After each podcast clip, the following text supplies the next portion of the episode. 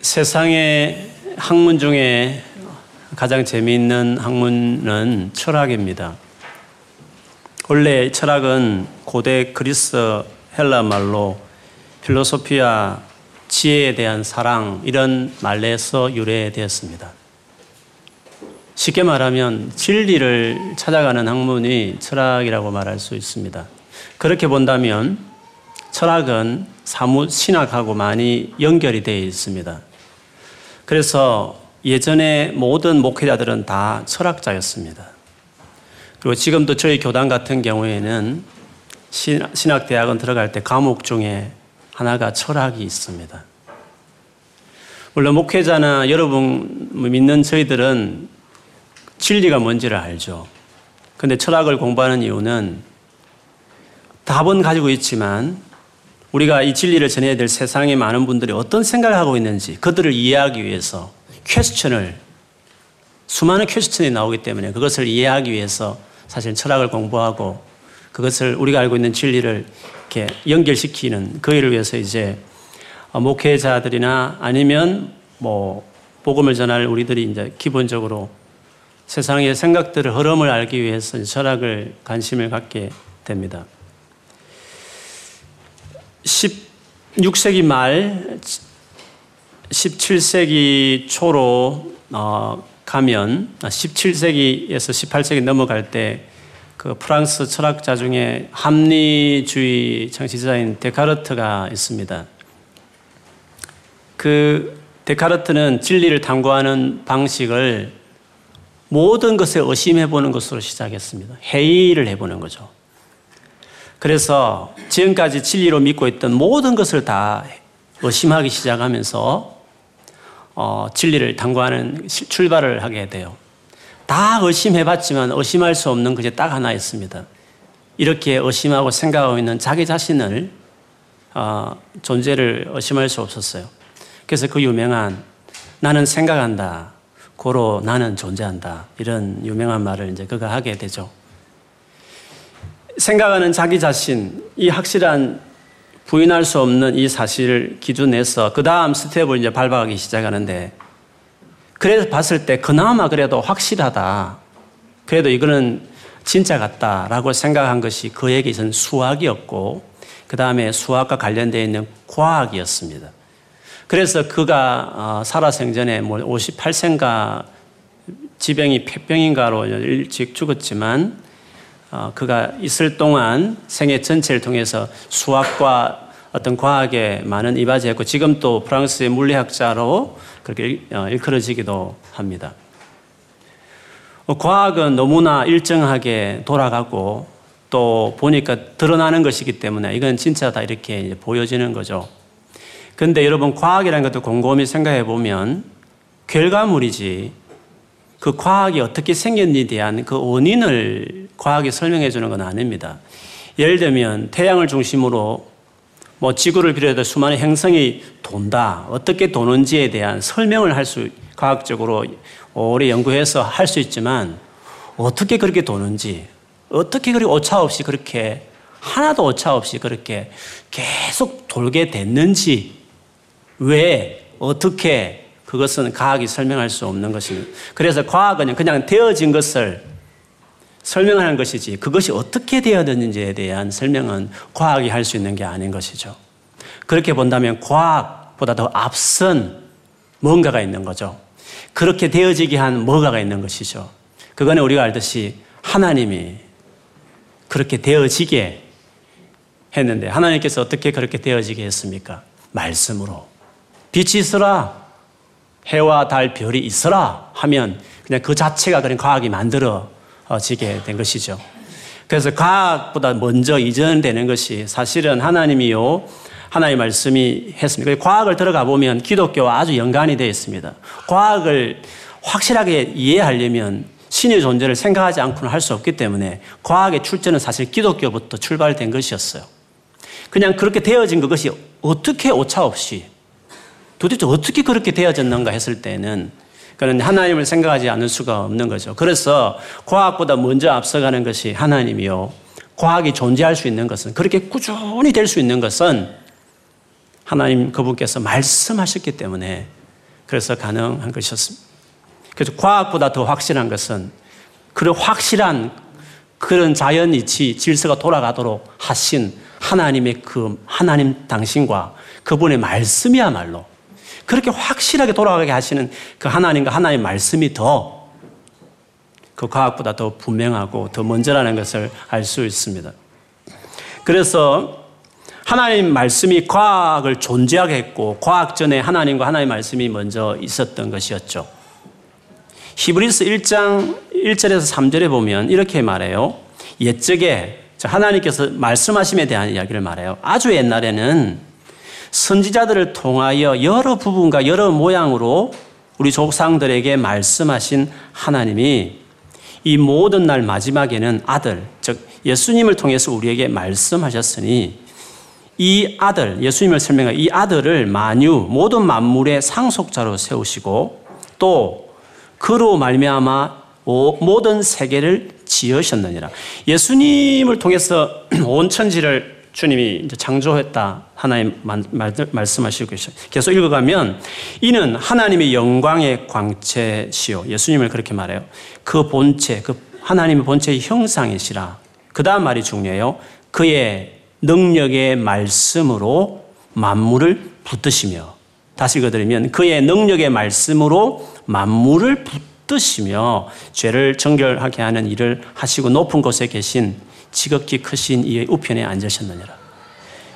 그러니까 이 과학이라는 어떤 만물을 상대하는 학문인 이 과학이 어떻게 이루어졌느냐 하면 하나님께서 아들 예수님을 통해서 만물을 만드셨다는 거죠.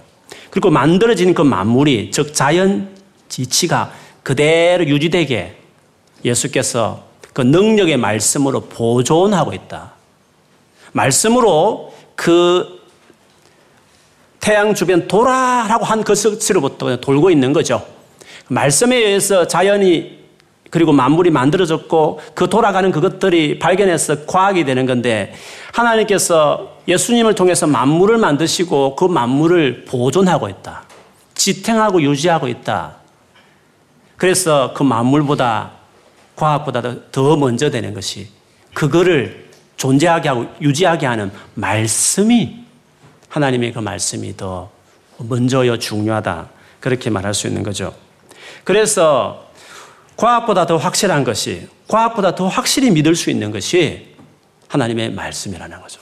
그래서 예수님께서 그 말씀 하셨죠. 천지는 천지는 없어질 수 있으나 내 말은 결코 없어지지 아니하리라. 그렇게 말씀하셨어요. 천지는 있으라 하니까 있는 거지. 하 루아침에 스톱하면 멈춰버릴 것이기 때문에. 과학이 영원한 것이 아니기 때문에. 그런 점에서 천지는 그렇게 확실하게 보이는 천지는 없어질 수도 있지만 그러나 그것을 잊고 없게 하는 내 말은 절대 없어지지 않는다고 하시면서 하나님 말씀이 더 영원하다, 더 믿을만하다. 그렇게 성경이 우리에게 말하고 있습니다. 오늘 본문을 봐서도 예수님께서 죽으시고 3일 만에 부활하신 다음에 제자를 만났어요. 제자를 만난 다음에 예수님께서 그 당시에 있었던 성경, 지금은 신약이지만 그 당시에는 구약만 있었지 않겠어요? 그 구약 성경을 예수님이 말씀하시면서 이거는 과학보다 확실한, 우리 식으로 하면 과학보다 확실한, 아니 그 과학을 있게 한 하나님의 말씀이므로 이 말씀은 과학보다 더 확실해서 하나님이 하겠다 하면 되어지는 것이고 또 앞으로 되어질 것이다. 모든 것은 다 이루어진다. 하나님 말씀은 확실하다. 그것을 예수님이 말씀을 하셨어요. 구약 성경을 써머리 한다면 세 개의 장르로 나눌 수 있어요. 우리는 뭐 역사서 들어가고 뭐 소선지서, 대선지서, 모세오경, 뭐, 뭐 시가서 이렇게 성문서 들어가지만 유대인들은 구약 성경을 딱 세 개로 나누어요. 장르별로. 오늘 그것을 이야기하죠. 44절에 보면 예수님이 내가 너희와 함께 있을 때에 너에게 말했다. 뭘요? 모세 율법, 선지자의 글, 시편. 이 구약 전체를 어, 구분한다면 이 세 개로 구분할 수 있습니다. 이것이 나를 가리켜 기록되었다는 거죠. 예수님에 대해서 기록했다고 말을 했어요. 그리고 이 모든 것이 이루어져야 하리라. 모든 것이 이루어져야 하리라. 그렇죠. 하나님의 말씀은 사실이기 때문에 과학보다 더 확실한 사실이기 때문에 과학은 있다가도 없어질 수 있는 확률이 있다고 예수님 말씀하셨지만 하나의 말씀은 영원히 있는 것이기 때문에 내 말은 절대 오차 없이 그대로 이루어진다. 모든 것이 이루어져야 될 것이다. 내가 너에게 말을 했는데 그것을 내가 좀 더 설명하겠다 하시면서 이제 부활하시고 성천하시기 전이었으니까 좀 더 마지막 좀 컨펌 하듯이 그, 그간 제자들과 했던 말을 어, 설명하려고 하신 것이었어요. 그러면서 45절에 보면 조치를 좀 취해요. 그들의 마음을 열어. 이 마음이라는 건 마인, 마인즈로 되어 있으니까 생각을 이야기해요. 뭔가 갇혀있던 생각을 확 열어서 성경을 깨닫게 하셨다고 하시면서 46절, 47절에 보면 그 구약 전체의 중요한 요약, 정말로 이루어질 구약 전체의 중요한 내용이 뭔지를 예수님이 요약하듯이 써머리 하듯이 설명하셨어요. 그 내용은 크게 딱 두 가지로 예수님이 요약을 하셨어요. 첫째는 46절이고 두 번째는 47절이죠. 46절을 보면 그 이루어 반드시 이루어져야 될 첫 번째는 구약 성경의 첫 번째 중요한 것은 이같이 그리스도가 고난을 받고 제 3일에 죽은 자 가운데서 살아날 것과 하나님이 우리를 구원하기 위해서 보내신 그 그리스도 구원자가 오셔서 죽으시고 고난받고 죽으시고 3일 만에 살아날 것이다. 이것이 구약의 제일 중요한 말씀이고 이것은 반드시 이루어져야 된다라고 말을 한 것이었어요. 두 번째 또 이루어질 것이 뭐냐 하면 47절. 또 그의 이름, 즉 예수님으로 말미암아 죄 사함을 받게 하는 회개가 예루살렘에서 시작하여 모든 족속에게 전파될 것이 기록되었으니 이게 기록된 내용이라는 거죠. 첫 번째는 예수님이 오셔서 우리를 십자가에 죽으시고 부활하셔서 우리를 구원하실 것이다. 이게 첫 번째 구약에 이루어져야 제일 중요한 예언이라면 두 번째 또 반드시 이루어져야 할 모든 것이 이루어져야 할 두 번째가 뭐냐 하면 이런 예수님을 믿어 구원받는 이 놀라운 축복이 지금 예수님을 처음 믿기 시작한 예루살렘부터 시작해서 모든 족속에게 이것이 전파될 것이다. 이것이 구약에 많이 말하고 있다는 거죠. 그리고 이것도 반드시 이루어져야 된다. 그것이 주께서 마지막으로 제자들에게 성경 가지고 하셨던 말씀이셨어요. 자, 그러면 두 가지 중에 첫 번째는 여러분 어떻습니까? 첫 번째는 이 당시 예수님 말씀하신 이 당시를 본다면 우리 관점은 더 마찬가지입니다. 이 첫 번째 반드시 이루어져야 될 이 말씀은 이루어졌습니까? 이루어지지 않았습니까? 이루어진 거죠. 예수님께서 오셨고 죽으시고 부활하시 상태에서 말씀하셨고 지금 성선하신 상태니까 첫 번째는 이루어진 거란 말이죠. 그것이 정말 확실하게 이루어진 거잖아요. 그 수많은 역사 가운데 반드시 하나님 그 약속대로 구약의 그 많은 약속, 그 한 가지 약속을 이루셨다는 거죠. 그러니까 두 번째의 약속. 이것은 이루어졌습니까? 이루어지지 않았습니까? 이루어진 것은 아직 아니죠. 이루어지고 있고, 그리고 반드시 이루어질 것이다. 그렇게 우리가 믿을 수 있는 거죠. 정말 그것이 이루어지는 건가? 모든 족속 가운데 다 전파되어서 많은 사람들이 예수를 믿는 것인가? 그게 이루어지는가? 그것을 알려면 우리의 인류 역사를 마지막 끝을 많이 설명하고 있는 요한 계시록을 보면 확인할 수 있습니다. 계시록 7장 9절에서 10절에 보면 이렇게 되어 있습니다. 마지막 날의 모습을 이렇게 해요. 이일 후에 내가 보니 각 나라와 각 나라를 every nation 오늘 본문의 모든 족속 all nations 똑같은 의미인데 각 나라와 족속과 백성과 방은 각가지 언어를 쓰는 사람들 가운데 아무도 능히 셀 수 없는 큰 무리가 나와 흰 옷을 입고 입에 아, 손에 종려가지를 들고 보좌 앞과 어린 양 앞에 서서 큰 소리로 외쳐 이르되 구원하심이 보좌에 앉으신 우리 하나님과 어린 양에게 있도다 하니 결국 마지막을 봤을 때, 미리 봤을 때 그 이루어진 것을 보았다는 거죠. 결국 이 두 번째 것도 반드시 이루어질 거라는 것을 요한계시록이 말하고 있기 때문에 지금 이 성경은 반드시 이루어질 거다. 우리가 이제 믿을 수 있게 되는 거죠. 첫 번째 이 예언, 구약에 반드시 이루어질 것이 하는 첫 번째 예언은 누가 성취하셨습니까? 예수께서. 예수께서 그것을 성취하셨습니다. 그러니까 두 번째, 모든 족속에게 이 예수 그리스도 이름이 전파되어서 제사함을 받게 하고 구원받게 하는 이 두 번째 것은 누가, 누구의 리스판스빌리티입니까? 그거는 그 다음 48절에 말하는 대로 너희는 이 모든 일의 증인이라. 증인이 사실관계를 확실히 알고 그것을 말할 책임을 가진 사람이 증인이지 않습니까? 그렇게 본다면 예수님이 지금 이 말씀 하실 때 구약의 제일 중요한 반드시 이루어져야 될 예언 첫 번째는 내가 성취했고 이제 두 번째 반드시 성취될 것 요한계시록 보면 정말 성취되었는데 그 두 번째 이 예언을 성취할 사람은 나를 따르는 나를 믿는 사람들이 이 두 개를 성취 이 두 번째 것을 성취해야 된다. 반드시 성취될 일이니까 이것을 위해서 삶을 드리라. 라고 제자들에게 하는 이야기였습니다. 그래서 이 모든 나라에 전파되는 이 일은 제자들의 몫이요. 또 그 제자의 일은 우리 모두가 사실 해야 될 몫으로 말씀하신 거죠. 그래서 마가복음 16장 15절에 보면 이르시되 너희는 온 천하에 다니며 만민에게 복음을 전파하라. 그렇게 이야기했습니다. 하나님이 전파하는 일을 하는가? 할 수 있지만 하나님이 안 하는 거죠. 천사가 전파하는 하는가? 할 수 있지만 천사가 안 하는 거죠. 성령이 전파하실 수 있지만 성령이 안 하는 거죠. 전파하는 목적은 전적으로 우리의 responsibility에 하나님께서 맡기셨다는 거죠. 물론 이것이 우리의 노력만으로 되는 건 아니죠. 그래서 마지막 49절에 보면 아버지가 약속하신 성령을 줄 텐데 그 능력을 덧입어라. 능력은 덧입게 하지만 전파하는 것은 네가 하는 거다. 성령이 전파할 거라 성령의 목소 돌리지 말고 성령이 하는 것은 같이 너와 함께 네가 전파하는 걸 돕기 위해서 성령이 나름대로 하시기 위해서 하시지만 전파하는 목적은 너의 몫이다.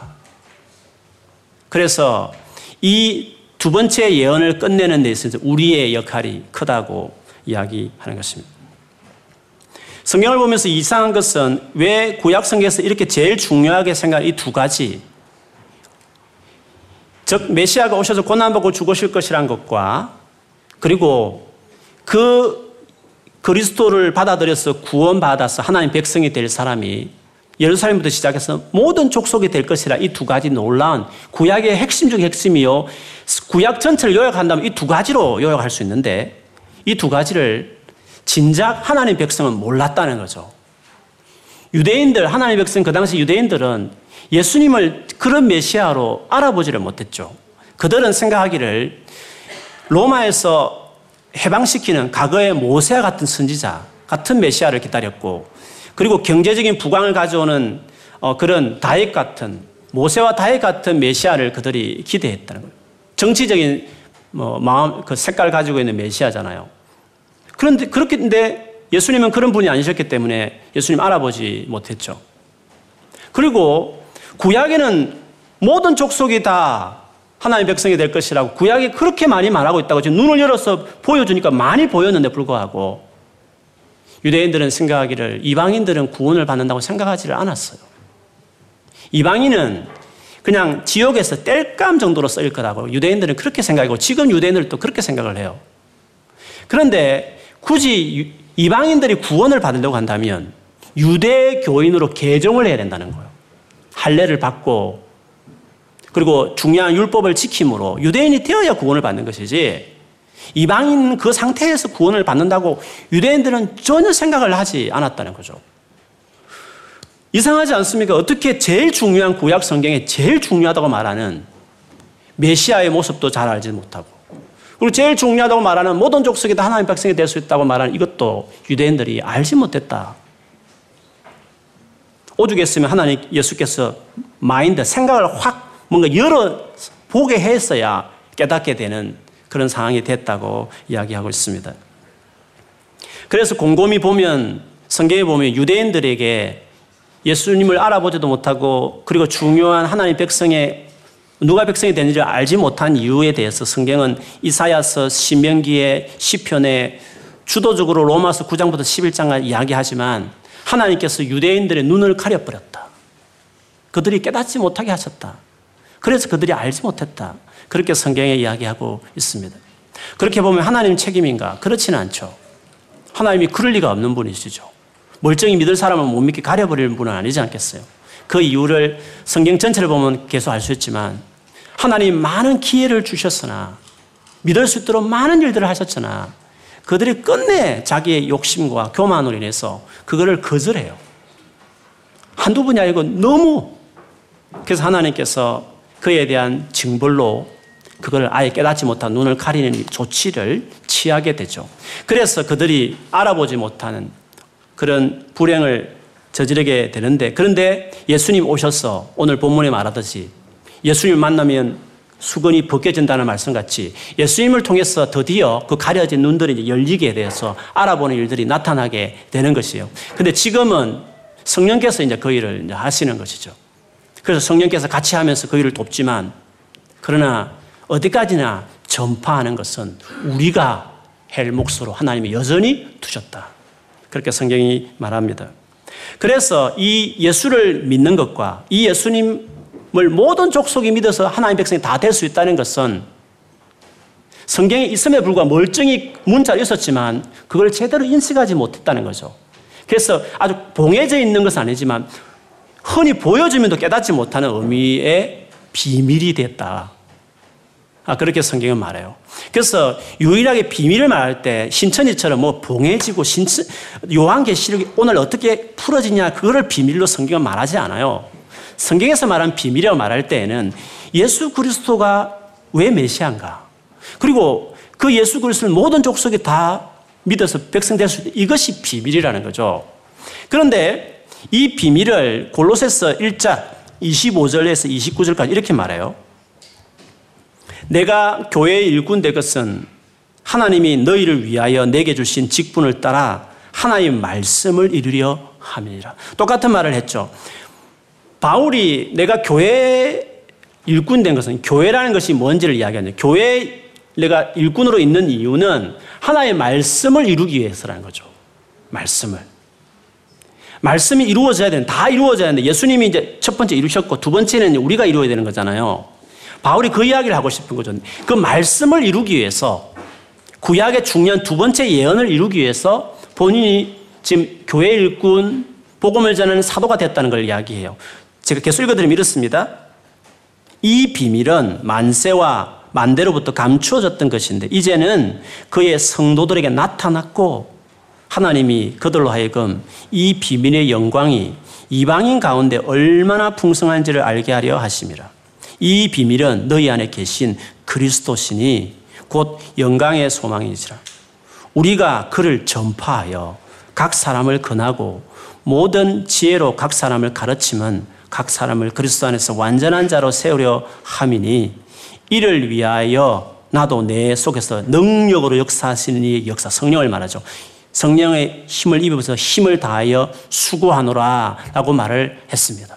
오늘 읽었던 바울의 말에도 똑같아요.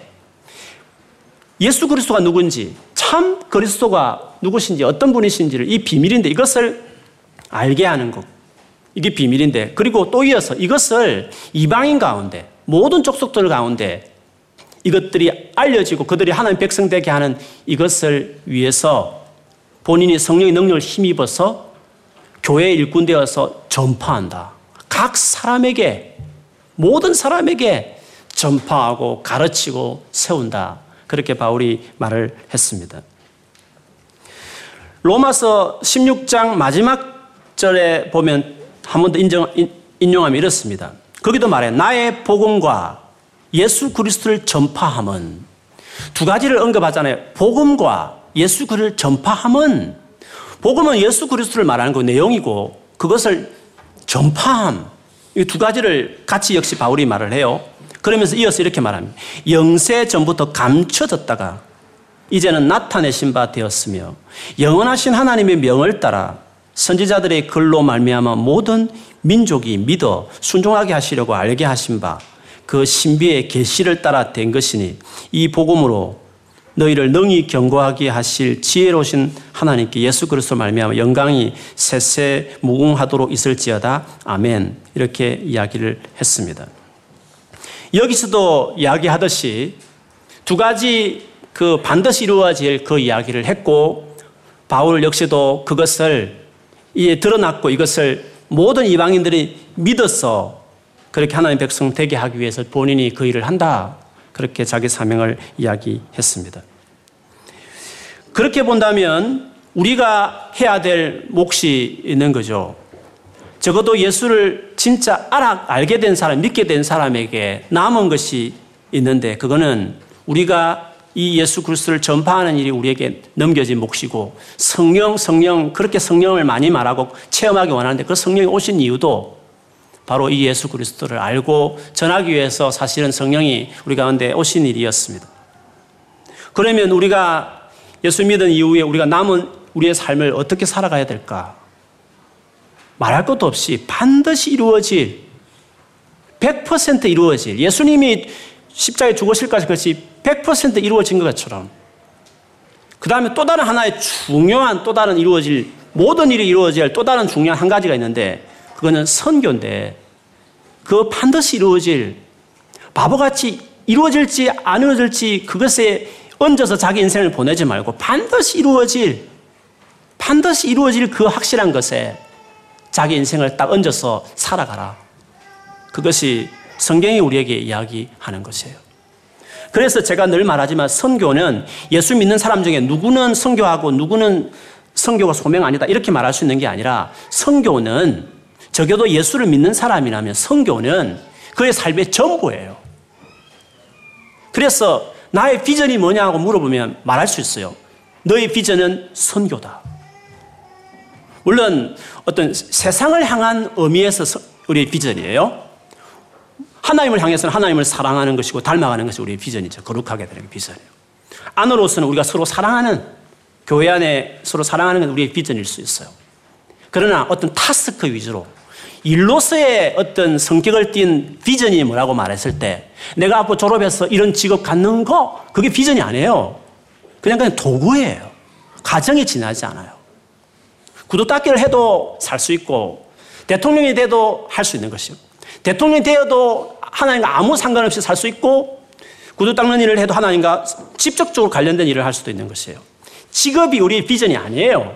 앞으로 내가 어떤 커리어를 가지고 살아가느냐가 우리의 비전이 아니에요. 실력 따라주고 여건이 따라주면 최고 높은 클래스 올라가서 영향력을 취해서 비전, 뭐 예수 그리스도를 모든 족속에 전파되게 그는 반드시 이루어지게 될 것이니까 여러분이 안 하면 다른 사람 통해 하나님 반드시 성취할 일이니까 이왕이면 하나님 하실 반드시 이루실 그 일에 내가 소외당하지 않고 내가 그 일을 할게요. 내가 안 하겠다면 하나님께서 억지로 하시는, 시키는 분은 아니니까 다른 사람을 통해서 하시겠지만 할 수만 있다면 내가 소외되지 않고 반드시 이루어질 확실하게 이루어질 그 일을 위해서 내 삶을 보내는 것 그것이 성경에서 우리에게 말하는 것이에요. 성교는 우리의 비전이에요. 적어도 예수를 믿는 사람이면 성교는 내가 살아갈 이유예요. 어떤 기독교인은 성교가 비전이 아니고 구제고, 어떤 비전, 어떤 기독교인은 교육이 비전이고, 어떤 그리스도인들, 특별한 그리스, 어떤 특별한 사람은 성교다. 성교는 한 목록이 아니라 모든 그리스도인들이 다 가져야 될 비전이에요. 교육 현장에서도 장유를 돌봐도 구제를 해도 어떻게 하든지 간에 예수 그리스도가 나를 통해 주변에 전해지기를. 성교는 엔진이고 그 겉을 싸고 있는 게 교육일 수도 있고 장유 사역이 될 수도 있고 구제 사역이 될 수 있고 정치 사역이 되고 미디어 사역이 될 수 있는 것이지 성교는 모든 그리스도인들이 다 공유해야 될 비전이다. 그렇게 말할 수 있습니다. 그래서 저는 성교가 자기 삶의 비전이 안 되는 사람들은 저는 주님과 관계에 아직 어수룩하다 저는 생각해요. 어떻게 성경의 제일 중요한 이 성교의 비전이 그리고 예수님이 십자에 돌아가심으로 우리에게 주신 구원을 모두에게 다 제공을 해야 되는 이것이 자기 삶에 열정이 안 돼 있단다면 그거는 믿음이 어리든지 아예 안 믿고 있든지 그렇게 둘 중에 하나지 않겠어요? 그래서 성교를 가지고 그 사람의 믿음의 여부를 따질 수 있고 믿음의 성숙을 따질 수 있는 것이에요. 성교는 모든 그리스도인들이 가져야 될 꿈과 열망인 것을 이야기할 수 있습니다. 그런 점에서 예수께서도 오셔서 하신 일이 확실히 이루어질 하나의 말씀에 근거해서 자기 삶을 살았어요. 출생하는 것부터 해서 죽을 때 목마르다 하신 그것도 말씀을 이루기 위해서 그렇게 하셨어요. 모든 것을 확실히 기록된 말씀에 근거해서 맞추어서 자기 인생을 예수님 스스로 살아가셨어요. 그 예수님 그걸 정말 완성하셨어요. 첫 번째. 이제 두 번째 반드시 이루어질 것을 말씀하시고 그것이 지금 진행되고 있고 요한계시록 보면 완전히 이루어질 것인데 바울은 그걸 알았고 초대 많은 성도들은 그 확실히 이루어질 그 성교를 위해서 자기 인생을 거기 조종하는 거죠. 바울은 평생도록 그것을 확실히 이루어질 것이기 때문에 아무리 어렵고 힘들지만 그 성교에 맞추어서 직장을 택하고 자기 커리를 쌓고 실력을 쌓아가면서 어디 살지 살아갈 나라도 결정하면서 성교에 맞추어진 인생으로 자기 삶을 조정하는 그것이 확실한 것이니까 확실한 그것에 자기 직업을 연결시키고 자기의 능력을 연결시키고 자기 살 집도 거기도 연결시켜서 살아가는 성교가 자기 삶의 엔진과 같은 것이 되는 것이죠. 그렇게 삶을 살아갔다고 말을 했습니다. 저는 이런 성교에 대한 확신들이 영국 와서 주님께 기도하면 성교가 정말 우리 모두의 비전입니까? 하는 것을 주님께 구했고 그때 성경 전체를 저도 몰랐던 목사지만 이렇게 갇혀 있듯이 잠겨 있듯이 성교도 뭐 몇몇 분만 하는 것이지 모두가 한다고 생각하는 마음이 그 확신이 없는데 기도하는 거 하나님께서 마치 열려지듯이 성교가 우리 모두의 것이라는 것을 제가 확신하게 되었고 그래서 우리 교회를 확 드라이브를 걸어서 모두가 해야 될 이 성교의 비전을 위해서 우리 교회가 들여지기 위해서 지금까지 달려온 것이고 지금 이 성교주의를 지킨 이유도 성교가 그만큼 중요하기 때문에 사실 하고 있는 것입니다. 그래 저는 저 역시도 예수 그리스도가 모든 것이 이루어질 말씀에 맞춰서 자기 인생을 조종했고 바울과 모든 사도들과 초대 성도들이 주님을 알았던 사람이 반드시 이루어질 거기에 자기 인생을 걸어서 살아갔던 것처럼 저 역시도 이양 한 번밖에 살지 못하는 인생을 될지 안 될지 모르는 내가 세운 계획에 연연해서 내 인생을 살지 않고 반드시 100% 이루어질 그 사실에 하나의 말씀에 근거하여 내 인생을 딱 조정하고 살아가기로 결정하는 거죠. 제가 꿈 있는 교회 담임으로 있는, 있기 때문에 우리 교회 역시도 이 반드시 이루어질 이왕이면 교회가 하더라도 반드시 이루어질 성결을 위해서 오로지 올인할 수 있도록 이끌어가는 그 일을 지금까지 해왔고 앞으로 그렇게 해 나갈 것입니다. 어저께 저희가 돕고자 하는 한 교회 중에 이제 감베치스 이디오피아 목사님 교회가 이제 교회 어 이제 드디어 창립 교회를 시작하는 예배를 어저께 손님 초대해서 같이 했습니다. 우리 성가팀 가서 또 찬양해주고 우리 찬양팀 가서 또 찬양해주고 어 같이 또 마치 교제하는 다가하면서 좋은 시간을 참 가졌습니다. 제가 그걸 보면서 참 여러 가지 감동이 많이 되었습니다. 그냥 그 교회 행사가 아니라 지금까지 이 런던에 와서 9년을 보내면서 도대체 이 잘 사는 도시 안에서 어떻게 선교해야 되나. 여기서도 아직도 저 동유럽 또 단기 선교하고 저 아프리카 또 선교하고 이런 식으로 선교를 한국식처럼 해야 되는 건가? 이 앞마당에 몰려오는 런던의 반 이상이 되는 이 다양한 사람들을 향한 선교 전략은 없나? 많은 고민들을 사실은 했고 돈으로 풀면 교회도 짓고 사람 모을 수 있는 아프리카나 인도나 동남아시아는 할 수 있지만 이렇게 잘 사는 왕관 이 유럽에서 어떻게 선교를 해야 되나?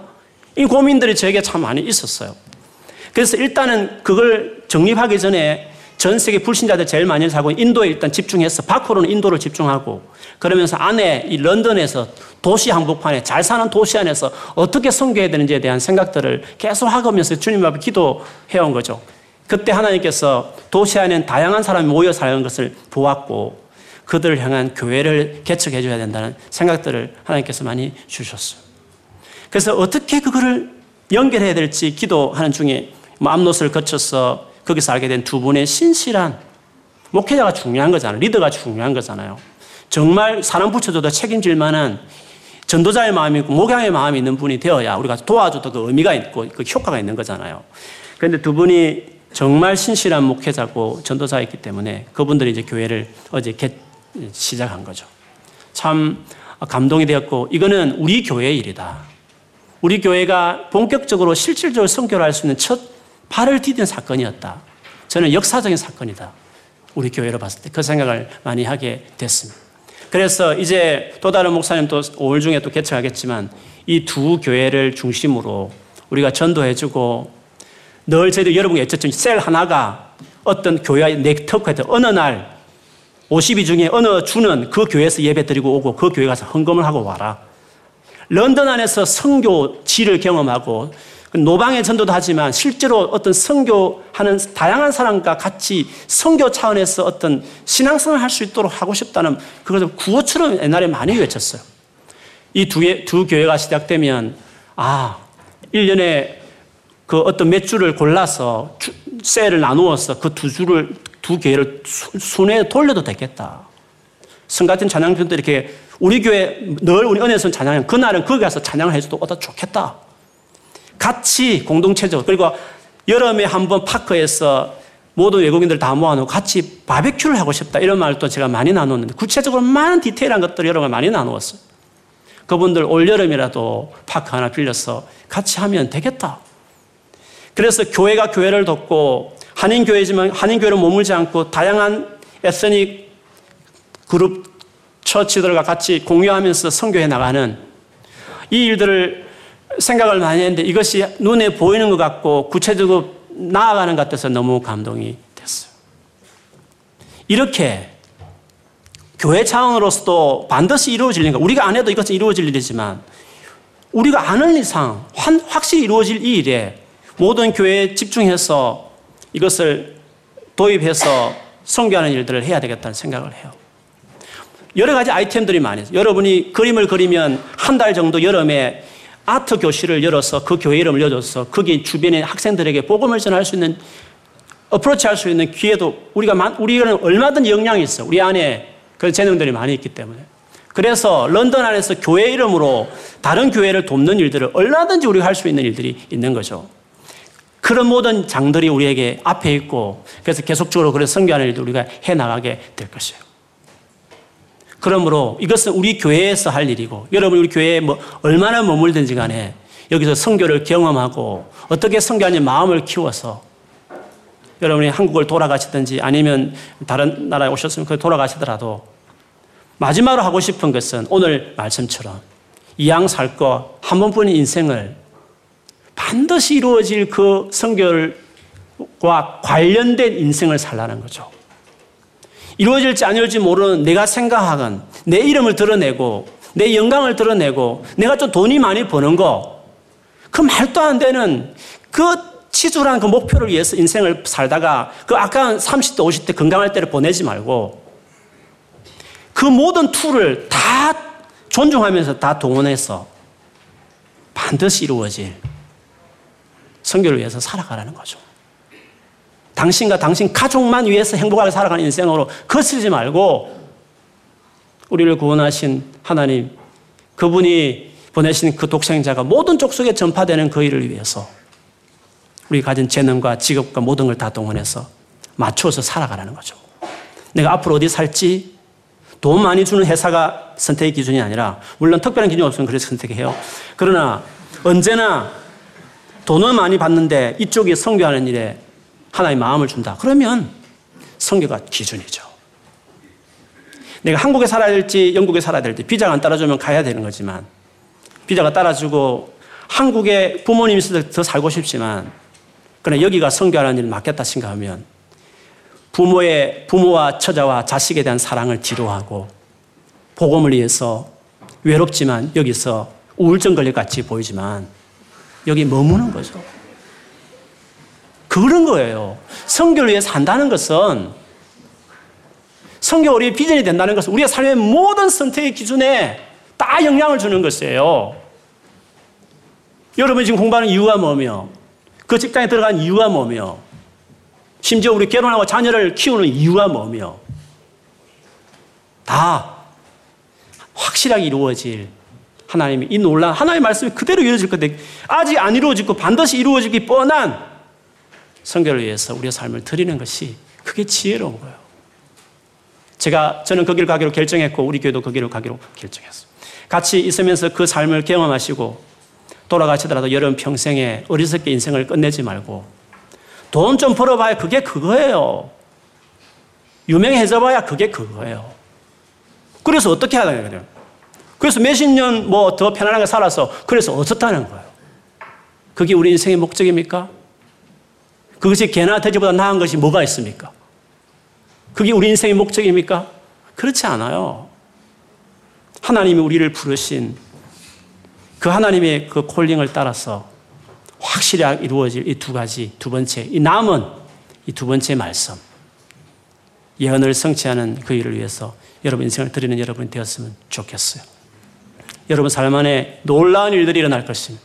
그렇게 포커스를 딱 맞추면 여러분 하는 모든 여정을 하나님이 책임지시고 당연히 밀어주시죠. 나를 위해 살겠다는 사람의 그 직장과 진로를 하나님께서 물론 잘 되게 한다고 제가 그렇게 말하고 싶지는 않아요. 그럼 하나님 반드시 중요한 건 책임지셔요. 왜? 당신을 위해 살겠다는 사람이기 때문에 그때부터 진로가 의미가 있는 거예요. 그때부터. 성결을 위해서 살지 않는 사람에게 진로는 의미가 없어요. 하나님 왜 도와줘야 돼요? 하나님께서. 도와줄 이유가 뭐가 있어요? 어차피 천국 가면 잘 먹고 잘 살 텐데. 좀 몇십 년 좀 잘 살게, 잘 먹게 하는 그게 하나님께 뭐가 그렇게 의미가 있느냐는 거예요. 가난하게 해서라도 좀 힘들어도 하나님을 알게 하는 게 더 목적이 있을 거예요, 하나님께서. 여러분 하나님 같으면 그렇지 않겠어요? 중요한 것은 하나님을 정말 알고, 사랑하고, 그리고 이 하나님을 이 예수 그리스도를 알기 위해서 내 인생을 드리겠다 하면 그때부터 공부는 의미가 있죠. 하나님이 그 공부를 도와줄 이유가 있는 거죠. 그가 직장 들어갈 이유가 그걸 도와줄 하나님께는 이유가 있는 것이죠. 비전은 성교지 앞으로 졸업해서 뭐 해야 될까 직업이 아니에요. 직업은 아무렇게 괜찮아요. 비전만 맞추면 다른 건다 따라오게 되어 있는 것이에요. 뭐 그 따라오는 것이 반드시 성공한다고 그렇게 말하고 싶진 않아요. 그러나 이왕이면 잘 되게 해주시겠죠. 그렇지 않습니까? 일부러 안 되게 할 이유는 없는 거잖아요. 가난을 경험해야 되고, 가난의 목적입니까? 아니에요. 할 수 있으면 잘 되게 하시겠죠. 그러나 성공이 우리의 비전이 아니라 우리는 하나님 나라를 위해 살아가는 성교를 우리의 비전이에요. 성교주를 맞아서 여러분 안에 이 삶이 이루어지길 바라고 이런 열망이 더 커져서 평생에 반드시 이루어질 이 성교를 위해서 성교와 관련된 인생, 성교와 관련된 직업, 그렇다 성교사가 되라는 말이 아니라 성교단체, 교회 기관에 일하라는 말이 아니라 어차피 안 믿는 사람은 세상에 많으니까 당연히 거기 들어가야 되죠. 거기서 주 예수 것을 전파하는 그런 성교사적인 삶을 살아가는 우리 모두가 되기를 주의 이름으로 축원합니다. 아멘. 같이 기도하겠습니다. 오늘 말씀 생각하면서 기도하십시다. 반드시 이루어질 말씀의 이 약속에 내 인생을 걸고 있는지 내가 장례를 계획하면서 도대체 무슨 생각을 하면서 내 장례를 계획하고 있는지 그저 이 길에 들어섰으니까 이, 이 분야에 그냥 성공하는 거 남들이 알아주는 유명세 타는 거 이왕이면 돈 많이 버는 거 그것이 인생의 목적입니까? 그렇게 살라고 하나님이 자기 아들을 십자가에 죽였습니까? 그렇게 살아가 우리에게 생명을 주셨습니까? 저는 아니라고 생각해요. 천국 가면 다이아몬드 가지고 공개놀이 할 사람들이에요. 날마다 발로 딛고 다닐 그 길가가 다 검으로 되어 있을 것이에요. 그 모으기 운동하면서 인생을 보내지 마십시오. 하나님을 제대로 알고 그 은혜를 제대로 믿고 하나님의 뜻을 마음을 제대로 알았어. 정말 사람 살려내고 이 의미 있는 이 풍성한 삶을 누리도록 돕는 성교 위에서 그게 내릴 수 있는 가장 지혜로운 결정이요 삶이라고. 오늘 기도하면서 아버지 내게 하나님을 더 알게 하시고 이 예수 그리스도의 복음의 능력, 이 은혜 더 알게 하셔서 내가 좀 더 젊었을 때 헛둔데 시간을 보내지 않고 힘을 쏟지 않고 정말 주의 복음을 전하는 일을 위해서 내가 살아가는 삶으로 살아갈 수 있도록 주여 나에게 은혜를 베풀어 달라. 우리 한번 소리내어서 우리는 우리 자신의 삶을 있습니다. 하나님 아버지 고맙습니다. 거저 짐승처럼 목동하시고 배부르고 행복하게 살고 인조해하며 살아가는 것이 고작 세울 수 있는 인생의 목적이었을 저희들은 의미 없고 허무한 죽으면 끝나버린 아버지 안개 같은 것에 세상의 부귀영화에 아직도 목며 살아가는 사람들이 많습니다.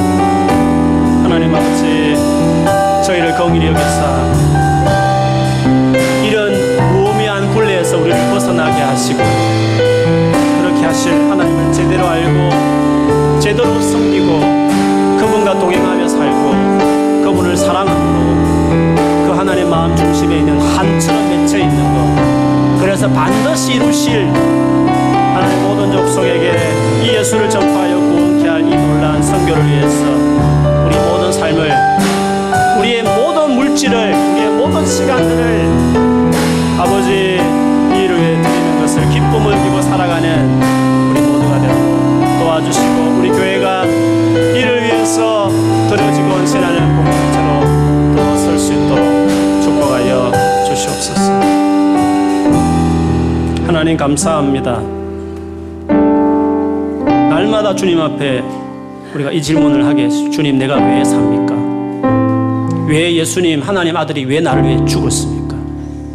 이 주신 생명 가지고 뭘 하면 살아야 예수님이 죽, 죽으신 죽음이 헛되지 않을 수 있습니까? 라고 날마다 묻게 해 주시고 그럴 때마다 주님께서 하나다 그 죽으신 예수를 모든 족속 가운데 전파하는 것을 위해서 내가 너를 불렀고 그 일을 위해서 공부해라 열심히 돈 벌고 일하고 세상에 영향력인 자리에 올라가라고 하실 주님이심을 압니다. 하나님 우리가 한눈 팔지 않게 하시고 심플하게 살게 하시고 우리가 깨어서 정신을 차리고 주님 앞에 반드시 서게 될 그날을 명심하면서 주 앞에 섰을 때 우리 인생이 후회되지 않도록 주님 오늘이라는 이 시간 안에 이 삶을 위해서 잘 준비하며 그렇게 살아가는 저희가 되게 해 주시옵소서 우리 꿈 있는 교회가 더 주님 반드시 이루실 것이라는 이 선교를 위해서 올인하도록 우리 모두가 이 일에 같이 동참하도록 주의 우리 교회 안에 역사해 주시옵소서. 예수님 이름으로